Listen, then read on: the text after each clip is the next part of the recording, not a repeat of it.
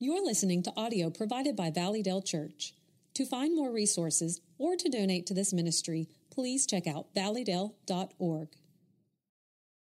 Uh, this past Wednesday night, I was down in, I, I, thought it was Oxford, some said Anniston. Well, I was at a church preaching. And um, I want you to look, this first song. On the first song, the first verse of the first song, uh, all these guys came down. Now, the, there's a, a space there and then there are steps on the other side. The ladies were on the other side, and I don't know if they I don't know if they divided them up or what, but I just took a picture of the guys. I was impressed with guys at an altar. All of these guys, and all of these guys got up and left, and whole, another whole group came, and that whole group got up and left, and another whole, through the entire song service, these young guys, and I don't think I counted, but maybe three that looked uh, old like me. Uh, they were all in their 20s and 30s that were there at the altar praying. And I knew when I saw that on the first thing, it really caught my attention. Uh, I took the picture there. I was standing right there behind them so that when I gave the invitation, they were all at the altar like that. There was a second row behind them, there was a third row behind the second row. So that that night there in the church where we were, uh, God just really moved among the people. And I wondered, you know, God, why did you move like that? And I thought to myself, because of this right here. They're praying before they ever even get to the Word of God. Uh, in the midst of their praise, they're on their knees praying uh, before they ever get to the sermon, so that by the time the sermon is preached, they're ready for it. And by the time the invitation is given, uh, they move. They move. Now, last week I talked about revival. Uh, that, there was a great spirit there that night. Uh, I'd love to say it was a spirit of revival, but uh, in some ways, I guess it was. Uh, but uh, we looked at that last week because I had a lot of people ask the question uh, what exactly is revival? I remember revival services. We went to revival meetings. We had revival when I was young. No, you didn't have revival when you were young. You had meetings when you were young. Uh, none of us here that I know of really have ever been in a place where revival has broken out. Uh, most likely, none of our generation has really seen it. I, I, do know a dear, sweet lady, good friend of ours. She is in her 90s now. She was the daughter of a missionary family to China. And in the 20s, uh, the Shantung revival broke out in China. It lasted 10 years. It went to every single province of China. And I remember Miss Sarah talking to me and telling me that they, as children, would look through the cracks in the floor as the missionaries gathered in the house uh, for prayer during the Shantung revival. It's interesting to me that God prepared China uh, for the takeover of communism by preparing it through revival. Uh, I'd love to get off on that and talk a little bit about that, but I want to get you to Galatians this morning. Because while I talked about, you know, what is revival, and I gave you two things that precede revival. They don't guarantee revival. Revival is a sovereign act of God. God decides that. We don't decide that, but we can put ourselves in the place to where God would move in, a, in our hearts or in our congregation, in the life of our church. One was reform, some things had to go.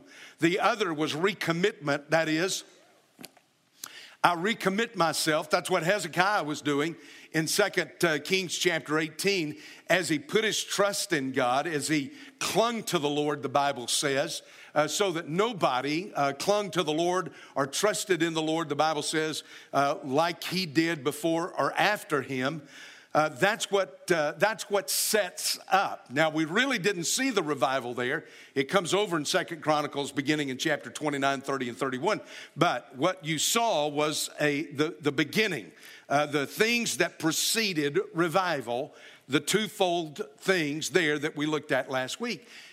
And that's what revival is. It is, if you remember Richard Owen Roberts' definition, it is an extraordinary move of the Spirit of God that produces an extraordinary um, result.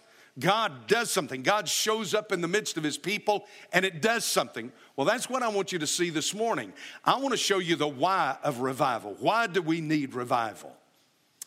And that's going to be covered in uh, Galatians chapter 5. So if you're there, uh, we need it because we have simply lost our passion for God, the things of God. We've, we've lost it. It's, we don't have that first love like we used to. That's what the resurrected Christ says to the church at Ephesus. Some of you were just there with us. He speaks to the church that was there in Ephesus and he says, You've left your first love. In other words, it's not like you you were, you are not like you were when you first came to me. Do you remember what it was like when you first came to Christ? I remember trusting Christ at 12 years of age. Uh, I remember very well a, a, a, revival that we were holding, a revival meeting that we were having at our church. Now, listen, when I was a kid, we had revival services in the morning and in the evening for two weeks. I was looking to see if anybody pass out. I was saying, "Oh Lord, please don't do that here." Uh, we'd have we'd have services in the morning, and I'd go to those services with my dad and my best friend. A bunch of us would go to those, and then we'd walk across the street to the school uh, for the day. And then we'd go back to church that night.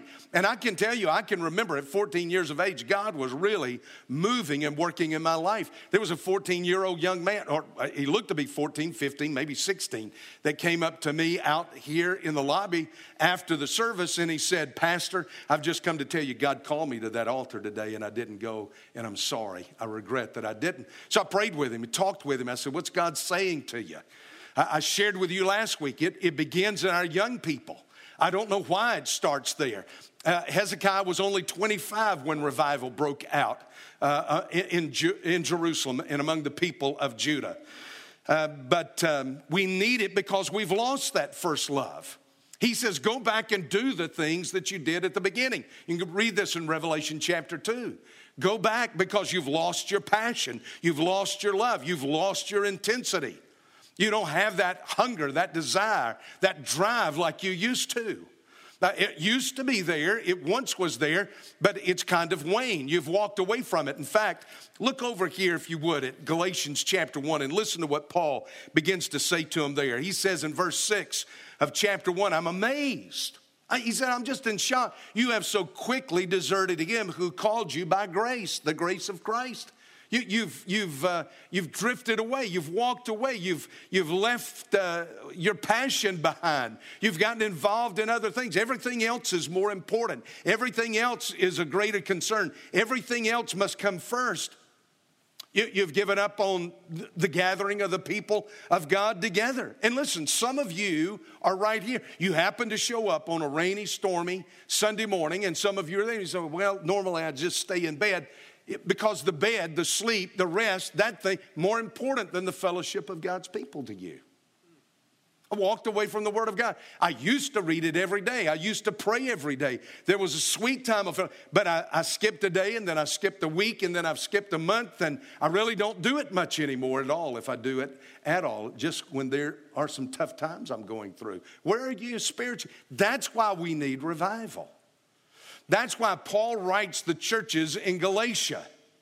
And to the churches in Galatia, he, he's coming and he says, Listen, something has happened in you, and something has happened in your fellowship. And it's really a twofold split that had taken place there. I'm going to show you the first one, and it happened to be the Judaizers that had come into the church after Paul had established the churches. These Jews came in. The, the Galatians were all Gentiles. And so the Jews come in who uh, walked into their fellowships and they said this listen, let me tell you, we're, we're glad that you Gentiles have realized that Jesus is the Messiah, but that's not all that there is to it. Now, Paul gave you that, but the, the fact of the matter is, there's a little more to it than that. You're going to have to become you're going to have to get circumcised. And he uses that as to push the law. They use that whole issue of circumcision. You read it in here, what you're reading is you're reading about the law. You've got to keep the law. There's certain things in the law that you're going to have to keep. You're going to have to be circumcised. You're going to have to keep this festival and this celebration, and you're going to have to keep this law and do this thing and do that thing. And then you add that to what Jesus Christ has done for you, and you can be saved. Now, that's what they were doing in the church at Galatia. That's why he starts this letter off. He says, I'm just stunned. I'm amazed. I'm in shock that you have deserted him who called you by grace. So he comes in chapter 5. Look at chapter 5, verse 1. Chapter 5 is really divided into three parts. The first, um, the first 12 verses deal with the legalism that was there. They just depended on the legalism. Look at this. Verse 1, chapter 5. It was for freedom that Christ set us free. Therefore, because of that, he, listen, you've been set free from this stuff. Just remember, you were saved not by the law, you were saved by grace. Uh, and because you've been set free, therefore keep standing firm. Take a stand spiritually. Don't be subjected again to the yoke of slavery. Don't go back into the bondage of legalism. Now, watch what he says, verse 2 Behold, I, Paul, say to you that if you have received circumcision, or if you receive circumcision, Christ will be of no benefit to you. Now, I told you circumcision is whole concept of legalism. If you think that by keeping the law you are going to be saved, stop talking about Jesus. Just stop talking about him. Don't mention him again. Don't say anything else about Jesus again. I say to you, if you've received circumcision thinking that you're going to be saved by that, Christ is no benefit to you. Christ is no good to you. You think you're going to be saved by the law. Look at verse 3. I testify again to every man who receives circumcision that he is under obligation to keep the whole law. Now he comes and he says, Let me tell you something, guys. You think that you're going to be saved by law? Here it is. You've got to keep the whole law, every single bit of it, you've got to keep. And you've got to keep it to the depth to satisfy the glory of God. And if you think you can do that, what you're thinking is this you can be perfect like Jesus Christ was perfect. And we know that ain't so. But that's what he's saying. You've got it in your mind, you've got it in your head now that you're going to be saved by your works. You have been, look at verse 4, you've been severed from Christ. And he's talking about circumcision. He says, now it's no longer just the cutting away of flesh, now you've cut Christ away from you. You've been severed from Christ. You who were seeking to be justified by the law, you've fallen from grace.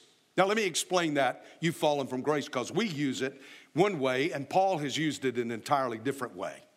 When we say, well, he's fallen from grace, normally what we're saying is this he's lost his salvation. And let me tell you something if you're saved by grace, you cannot lose your salvation. So you say, well, what is, what is he saying here? What does this mean? What does the phrase mean? Well, you, we use the phrase to speak of bad people. Paul uses it to speak of people who think they are so good they don't need the grace of God because they are keeping the law. They are so perfectly keeping the law, we don't need it.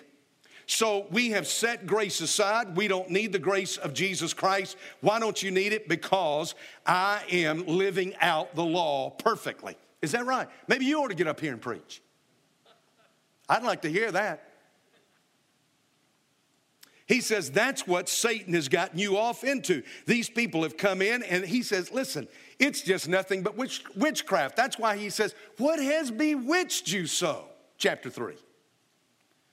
He says, You're believing some kooky stuff that you think that you can save yourself by your works. Well, I want to tell you something. There are a lot of Baptists and a lot of Baptist churches who think that they're going to earn their salvation by what they do. There's a preacher right here. Isn't that right, preacher?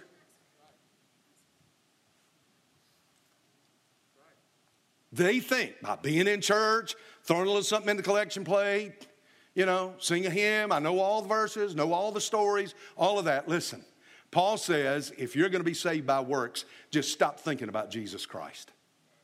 Now, that's the first thing Satan does. That's what he's doing in the churches of Galatia. The other thing is the opposite extreme, and it picks up in verse 13 of chapter 5. And it's this they think, listen, that I have freedom Verse 13, for you were called to freedom. Remember back verse 1, it was for freedom that Christ set us free. He comes in verse 13, talks about this freedom. He says, You're no longer free, you're back into, under the bondage of the flesh now. For you were called to freedom, brethren. Only don't turn your freedom into an opportunity for the flesh, but through love serve one another. Now, he says, you, you, you, you're, you're in the flesh. What you've done is you have abused the grace of God. You've misunderstood and you're misusing the grace of God. You are presuming on the grace of God that I can go out here and do anything I jolly well want to and then just run back into church and get on my knees and I'm sorry, God, I'm sorry. Please forgive me. Okay, I'm forgiven. I'm going to run back out and get into it again. I'm going to go back out there and sin again. All I got to do, just shoot up. Whoop, sorry, forgive me. Okay, I'm good. Let's do it again. That's all I've got to do. That's all that there is. And I'm living in the abuse of God's grace by sinning over and over and over and thinking that God's going to say, okay, forgiven, okay, forgiven, okay, forgiven. Now, you're not going to like that. I wrote this sermon four times this week. Four different times I sat down to write this thing. And I want to tell you something I don't write a sermon in an hour, it takes me days to write one. Days. But that's where we're living in the church. That's why we need revival. That's why we're desperate for a move of God because we've gotten away from our love, our passion, our interests, our, our heartbeat for the things of Jesus Christ. We've gotten away because some of us have come over to the place to where we are so perfect, we're carrying out all the law and I don't need Jesus. Or we're over here thinking, I'm just going to live life the way I want to live life. And all I've got to do is shoot up a I'm sorry and it's all okay. It's all all right. I'm not going to lose my salvation and everywhere in between. And you don't think we don't need revival? We are desperately in need of revival. Now, that's where the church is. That's where the church in Galatia was. And you say, what are we going to do with this? Because we've got this battle that is taking place within us. I've got a war that's taking place. As a Christian, let me tell you something. Once I've received the grace of Jesus Christ and the Holy Spirit is now living in me, I want to tell you, I've got a battle going on in my life. I've got a war taking place. That's why he comes down in verse 17 and he says this. Now, listen, folks, let me tell you something. I'm just giving you introduction. I'm introducing to you where we're going. This whole sermon is an introduction to where we're going to start next week. And what we're doing is this we're working toward the fruit of the Spirit. Not going to look at the deeds of the flesh because I don't need to teach you that. No, no, nobody needs to teach you that. We got that down. We worked that thing pretty good. What we don't have down is we don't have down the fruit of the Spirit that will be the result of revival in your personal life. So now Paul comes to this church, and this church, these Christians are in battle. That's why you have so many agitated, upset, angry, confused, uh, touchy, touchy Christians in the church because they got a battle going on. The flesh sets itself against the, the spirit, and the spirit sets itself against the desires of the flesh. And in the Christian life, when I get off and I think, well, I'm going to be this perfect little person and I keep the law and I sit in judgment on everybody else because I keep the whole law, or I'm over here and I'm in sin, let me tell you something. You, you get touchy, you get irritable. That's, what, that's what's going on in a lot of your marriages right now is that there's sin in your life, but you as a Christian, you can't get along with your mate. You can't get along with the guy at work. You can't get along with the neighbor next door. You can't get along. There's all of this upset. That's what's happening in Galatians. I'd never seen that before this week. They were upset with Paul, the guy that led them to Christ, the guy that established the church, the guy that started the churches in Galatia. They were, you know what he does in the first two chapters of Galatians? He just defends his apostleship. Paul, you're not really an apostle.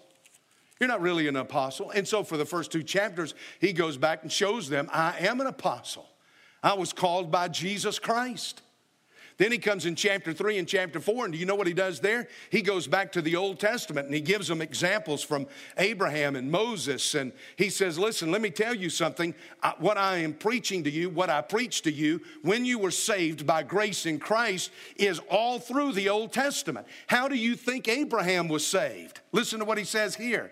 Verse 6, chapter 3 Even so, Abraham believed God, and it was reckoned to him as righteousness. It wasn't all the altars that he built, it wasn't all the sacrifices that he did, it wasn't all the tithe that he gave. Abraham was saved because he put his faith in God, not his work. He didn't even know, you know, he didn't even know how all this thing was going to turn out. He puts his faith in God. And listen, here's the whole picture. You want to see how God worked in his life? At 100 years of age, his wife, 90 years of age. God says, You're going to have that baby. And listen, what does she do? She laughs. She's not laughing about herself, she's laughing thinking about Abraham doing this. I'm just telling you, that's there. It's in the Bible. She laughs at, she's laughing at Abraham to think he's going to give me pleasure. That's what it says in the word. Listen, and you know what Abraham does? He said, Oh God, if this is going to happen, you're going to have to help me. Here I am, I'm a hundred year old man. And he's just saying, and what happened? They come up expecting the child, and what's he called? The child of promise. Because out of him's going to come what? Messiah. Messiah's going to come out of him. And so he says, Look, he did that. Listen, Abraham didn't have the physical ability to do that at 100 years of age. By faith, he trusted God and ended up with a kid at 100 years age. Now, that's, that's ground for just about shooting yourself right there. At 64, it'd be grounds for shooting myself, I can tell you. Well, he proves what I've preached to you is grace. It's in the Old Testament. Now he comes and he says, This is what's happened. You're all out of sorts because you're walking in the flesh and you're trying to walk by the Spirit. And listen, you're torn between the two. Do you know what it is? It hit me this morning coming to church about five o'clock this morning. I stopped at a red light, my car just cut off. Now, I didn't normally think about it. Um, I, I, don't normally think about it, but the car, it was so quiet, nothing else out there on the road, and the car just cut off. Do you know why it cut off? I've got two sources of power in my car one's a gasoline engine, the other is a battery. And I determine when I take my foot off the brake, or if I take my foot off the brake, when the greater power is going to kick in, and that's the gasoline engine and it cranks back up. You got two powers working in your life, Christian. One is the Holy Spirit of God. That is that, that's the real power. Uh, but you put the brakes on on the Holy Spirit, and you know what happens? The other power takes over. Now, have y'all got that illustration? Do you see what I'm saying here? It's exactly what Paul is saying here in chapter 5. You're running a hybrid life. You got two powers working in your life and it's going to work there. Listen, you can't do anything about this body of flesh until Jesus comes back or you die. But let me tell you, while you have a body of flesh, you don't have to be in bondage to it. That's the thing. Did the light just come on? I don't have to do what my body tells me I want to do. Let me show you now in the last 13 minutes that I've got. I'm going to go to the text. Now, I've set this all up. I want you to see. This is what he's saying to him. He's saying, What you're doing, verse 15, you're biting and devouring one another. You can't get along in the fellowship. You're constantly at each other's throat. You're eating each other up. Why? Because you're living in the flesh when you should take your foot off the brake and let the Spirit's power work through you. Verse 16, look at the reality of the flesh. It's real. But I say, walk by the Spirit. He wouldn't tell you to walk in the Spirit if there was not a reality of the flesh. I say, walk by the Spirit, and you will not carry out the desire of the flesh. Now, I've said this before, there's a grammatical construction here, two little words that Paul loves to use all over the New Testament. And I've shared with you before that in Greek class, we called it Paul's cuss word. We don't know what it is. Uh, it's just, we just know it's very demonstrative, it's very strong, and Paul is saying the, the two little words are ume. He comes and he says right here, listen, you will not carry out, ume, you will not. It is for certain you will not. So that you could literally translate this verse if you walk by the Spirit, you will in no way, no chance, absolutely not fulfill the desires of the flesh.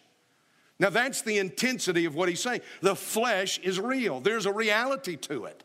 And the only way you're going to have any kind of victory over it is that you're going to have to walk by the Spirit the Spirit that lives in you. What is the Spirit of God in me doing? It desires, it hungers for righteousness. It thirsts for righteousness in my life. It hungers for righteousness in my life. It is driving me toward righteousness in my life. That's why he says, walk by the Spirit. The word there is peripateo. Uh, the word podiatrist. You go to a podiatrist, you've gone to a foot doctor. Peripateo, walk in the Spirit. It's a present active indicative. It's a command, it's not a suggestion. It's a present active imperative. That is, this is continually in your life. Every day you get up, this is what you discipline yourself to do. I'm going to walk by the Spirit in the direction toward the will of God. Now let me just let me just be honest with you. Some days I walk in the direction of Christ by the Spirit and I'll walk a mile or two. I'll cover some ground. But there are other days when I'm just making a couple of feet. It's a struggle, it's hard. It's difficult. I'm struggling with that. But this is what the Word of God is telling me. The flesh is real, and the only way to, listen, that I'm going to have any victory here is that I determine that I am going to walk in the Spirit of God today.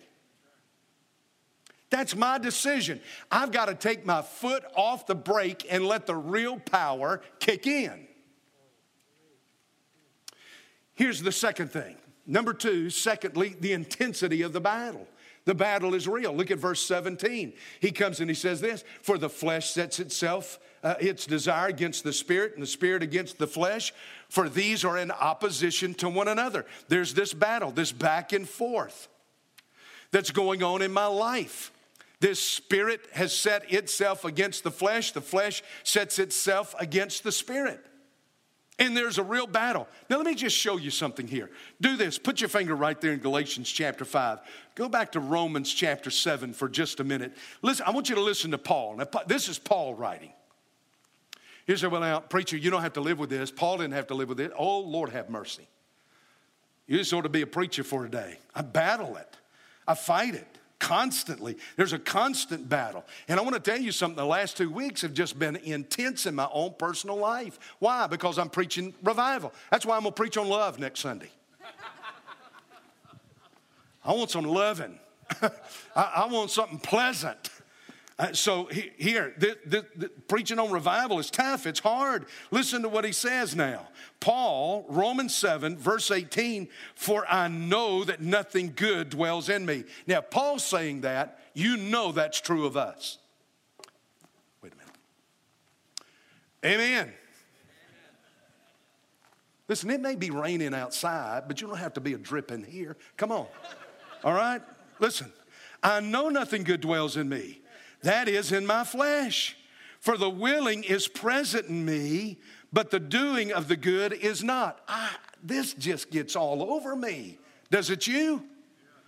Look at verse 19. Well, if that's not if that doesn't wear you out enough, look at verse 19. For the good that I want, I do not do, but I practice the very evil I do not want to do.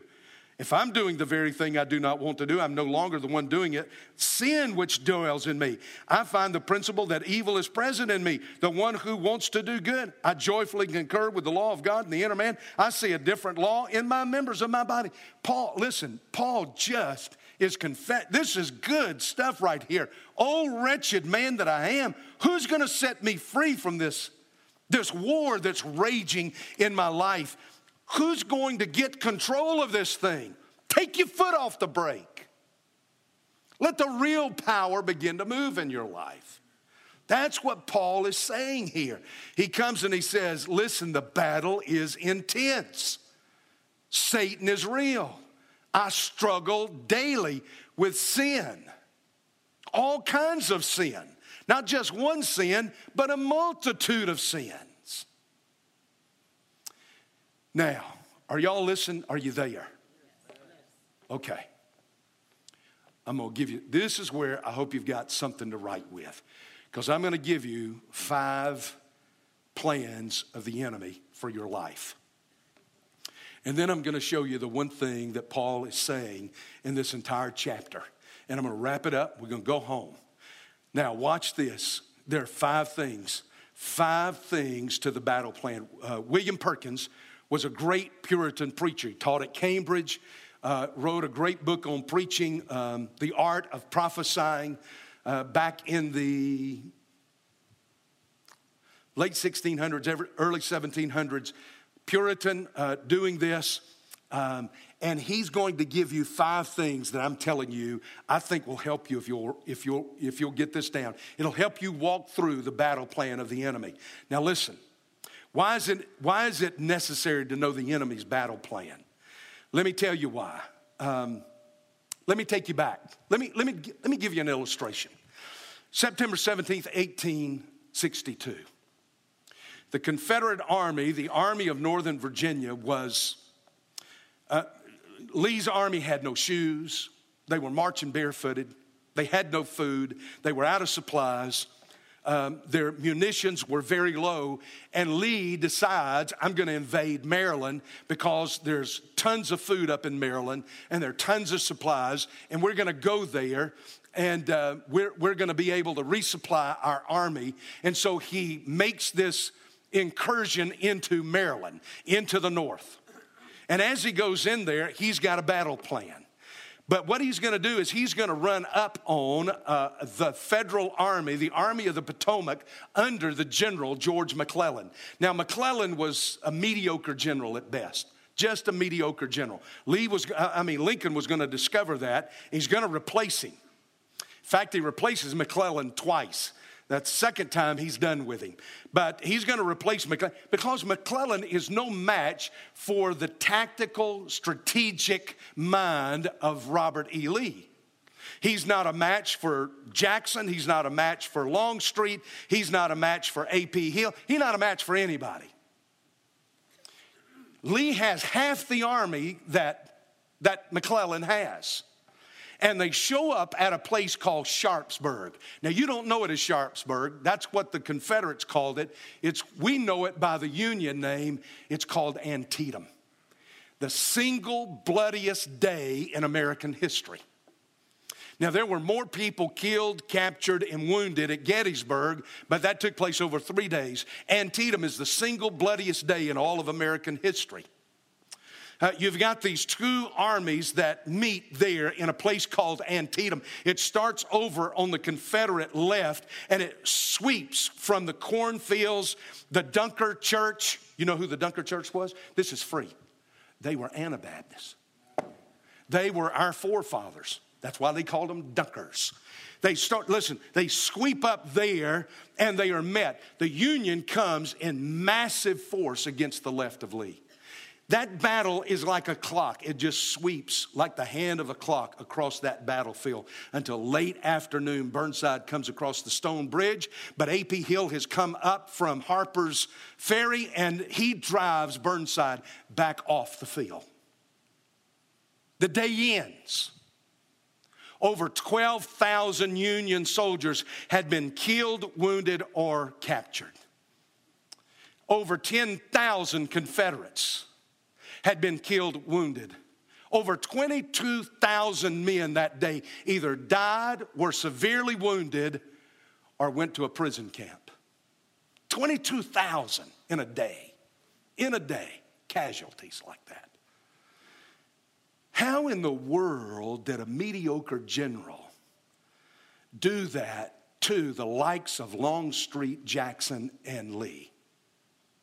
Lee sat down and wrote his battle plans out. He took out two cigars and he wrapped the battle plans around the cigars and he thought he stuck them back in the pocket, but they went through and they fell out along the way. And two Union soldiers found the battle plans of Antietam that Lee had drawn up and they took them to McClellan so that a very mediocre general could stand down a brilliant general. Let me tell you who a brilliant general is Satan. we are no match for him. No match for him. Let me tell you something. Satan has hounded Calvin, Luther, Zwingli. He followed them all the way down to the grave. And when they were buried, he turned around, wiped his mouth, and said, Who's next? We are no match for the devil. But we got the plan. We got a battle plan here, so let me give it to you. You ready? Now, I've given you a long time to get a hold of a pen and something to write with. Number one, suggestion. Suggestion. Suggestions just pop into our head. Suggestions just come into our thought process. All during the course of the day, all kind of suggestions, ideas pop into your mind. It's not always Satan. Listen to me carefully now. There's enough sin in old Mac Brunson. I don't need the devil. I've got some ugly thoughts of my own that just pop in my head. You don't have to amen. Do you see what I'm saying? Suggestions. Now, listen. The suggestion, number two, becomes a delight. You begin to delight in the suggestion. You begin to think about that and say, that's kind of pleasurable. That would feel good. That would be uh, that would be really good right now. I would enjoy. That would actually be good for me right now. Listen to what is said in Genesis three verse six. When the woman saw that the tree was good for food, that it was delight to the eyes, that the tree was desirable, she took, she ate, she gave. I begin to sit there and think about the suggestion that has come into my mind. And as that suggestion comes in my mind, I begin to think about how pleasurable this might be, how enjoyable this might be. But let me tell you something just at the suggestion and just at the level of looking at the suggestion and thinking that that would be pleasurable, I've not sinned as of yet. Now, the third step is consent. You, you just don't fall into a sin and say, oh, gosh, I just sinned. Listen, this is a process. You're going to consent to the sin mentally before you ever do it physically. Before you ever practice sin, this is where it takes place. That's why Paul is that's what Paul is talking about in Second Corinthians chapter 10 when he's saying, listen, let, let me tell you what we do here. He's saying there are all these things that raise themselves up. We're destroying speculations and every lofty thing raised up against the knowledge of God. We're taking every thought captive to the obedience of Christ. If you don't grab it right there at the point of consenting to it, you're going to be in trouble because number four is going to come the act. Here's the act I'm going to yield to the temptation. I'm going to consent and yield to it and give myself to it.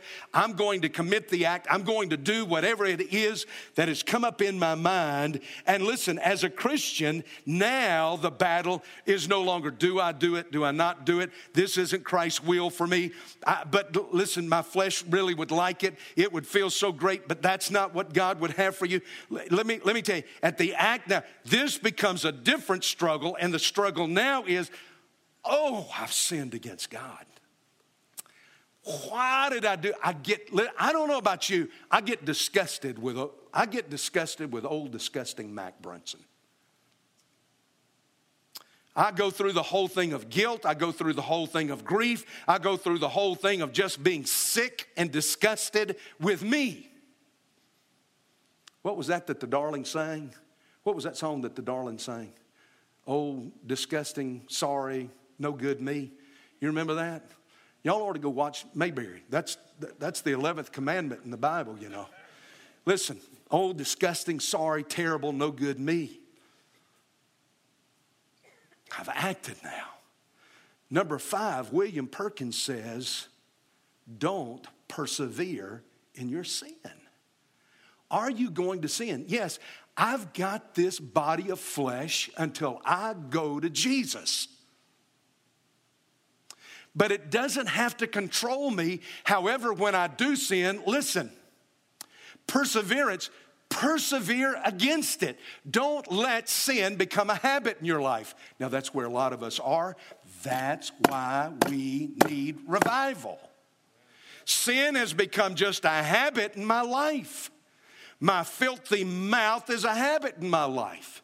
My filthy thought process and what I look at has become a habit in my life. Of being drawn to ugly things and nasty things and vulgar things sexually has become a habit in my life. Uh, being ugly to people, being, you know, someone without love, without concern, without, has become a habit in my life. Well, you say, what's going to save us? Now, I've just given you the plan. Look at this, number three victory. There is victory. The victory comes, and he's given it to us over and over. Paul's given it to you about eight times in this passage. Over and over. How am I going to have victory over the habitual sin in my life? I can't stop it. I can't quit it. I can't get off of it. I can't be done with it. Yes, you can. Listen to me. Yes, you can.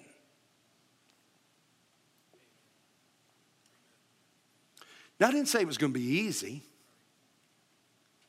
You got to walk by what?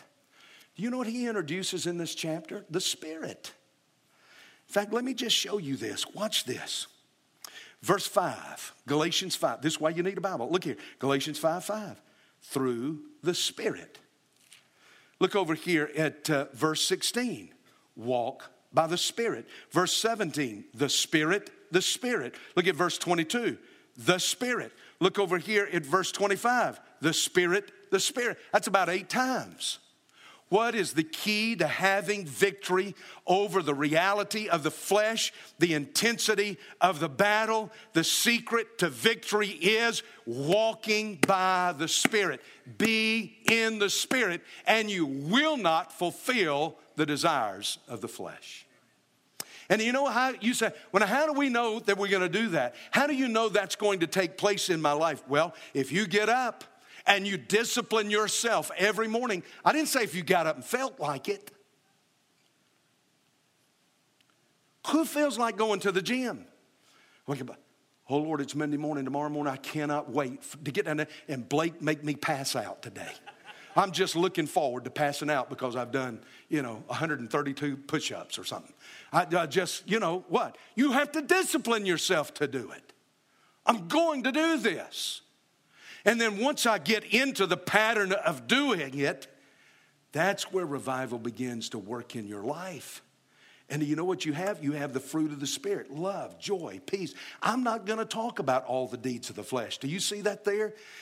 immorality, impurity, uh, sensuality, idolatry, sorcery, enmity, strife, jealousy, outbursts of anger, disputes, dissension, factions, envy, drunkenness, carousing, all of these things. We got that down. I don't need to practice that. Been practicing it. But now, there's something else operating in my life. And what is it doing? It's producing love, joy, peace, patience, kindness, goodness, faithfulness, gentleness, self control. And you see what he says in this whole thing? Look back up at verse 13. He says, Don't turn your freedom into an opportunity for the flesh. Why? He says, through love, serve one another. That's what they had stopped doing. They'd stopped loving each other, they'd stopped serving each other. That's why he comes in verse 14 and he says, Listen, the whole law is fulfilled in the Woodward statement. You shall love your neighbor as yourself. That's revival right there. That's the work of God. That's the extraordinary work of the Holy Spirit producing an extraordinary result. Verse 26, the last verse of this chapter, he says, let's not become boastful, challenging one another, envying one another. All of that goes. Do you know what happens in your life when you begin to love other people and you begin to serve other people and you begin to look at other people in a way that you've not looked at them in a long time and you're no longer boastful and you're no longer challenging and you're no longer envying those people? That's revival. That's revival. That's how you'll know. It won't be some crazy something that happens in the fellowship. It'll be when we, in humility, begin to genuinely love each other. Now, let me tell you something. You know what that does? It attracts the world because the world ain't got anything like that. but they see a people loving, serving, caring for one another, and they say, I want in on some of that. Let's stand.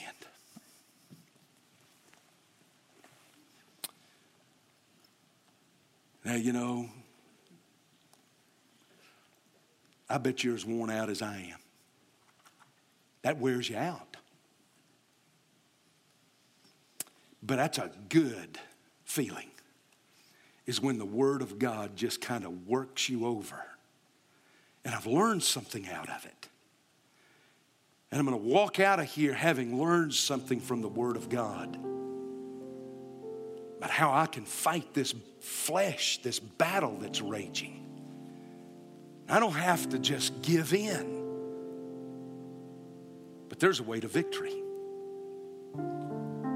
Maybe you're here this morning and listen, let me tell you something. That's not true of your life if you don't know Jesus Christ. You, you can't battle the flesh. Maybe this morning God's speaking to your heart. You're saying, Lord, I, I want to be set free. I, I want freedom. I want liberty. I want to be free from this sin. So I'm going to come and I'm going to put my trust and my faith in you. You know what you need to do is you just need right now in your heart to pray, Lord Jesus, I just thank you for going to a cross and dying for me.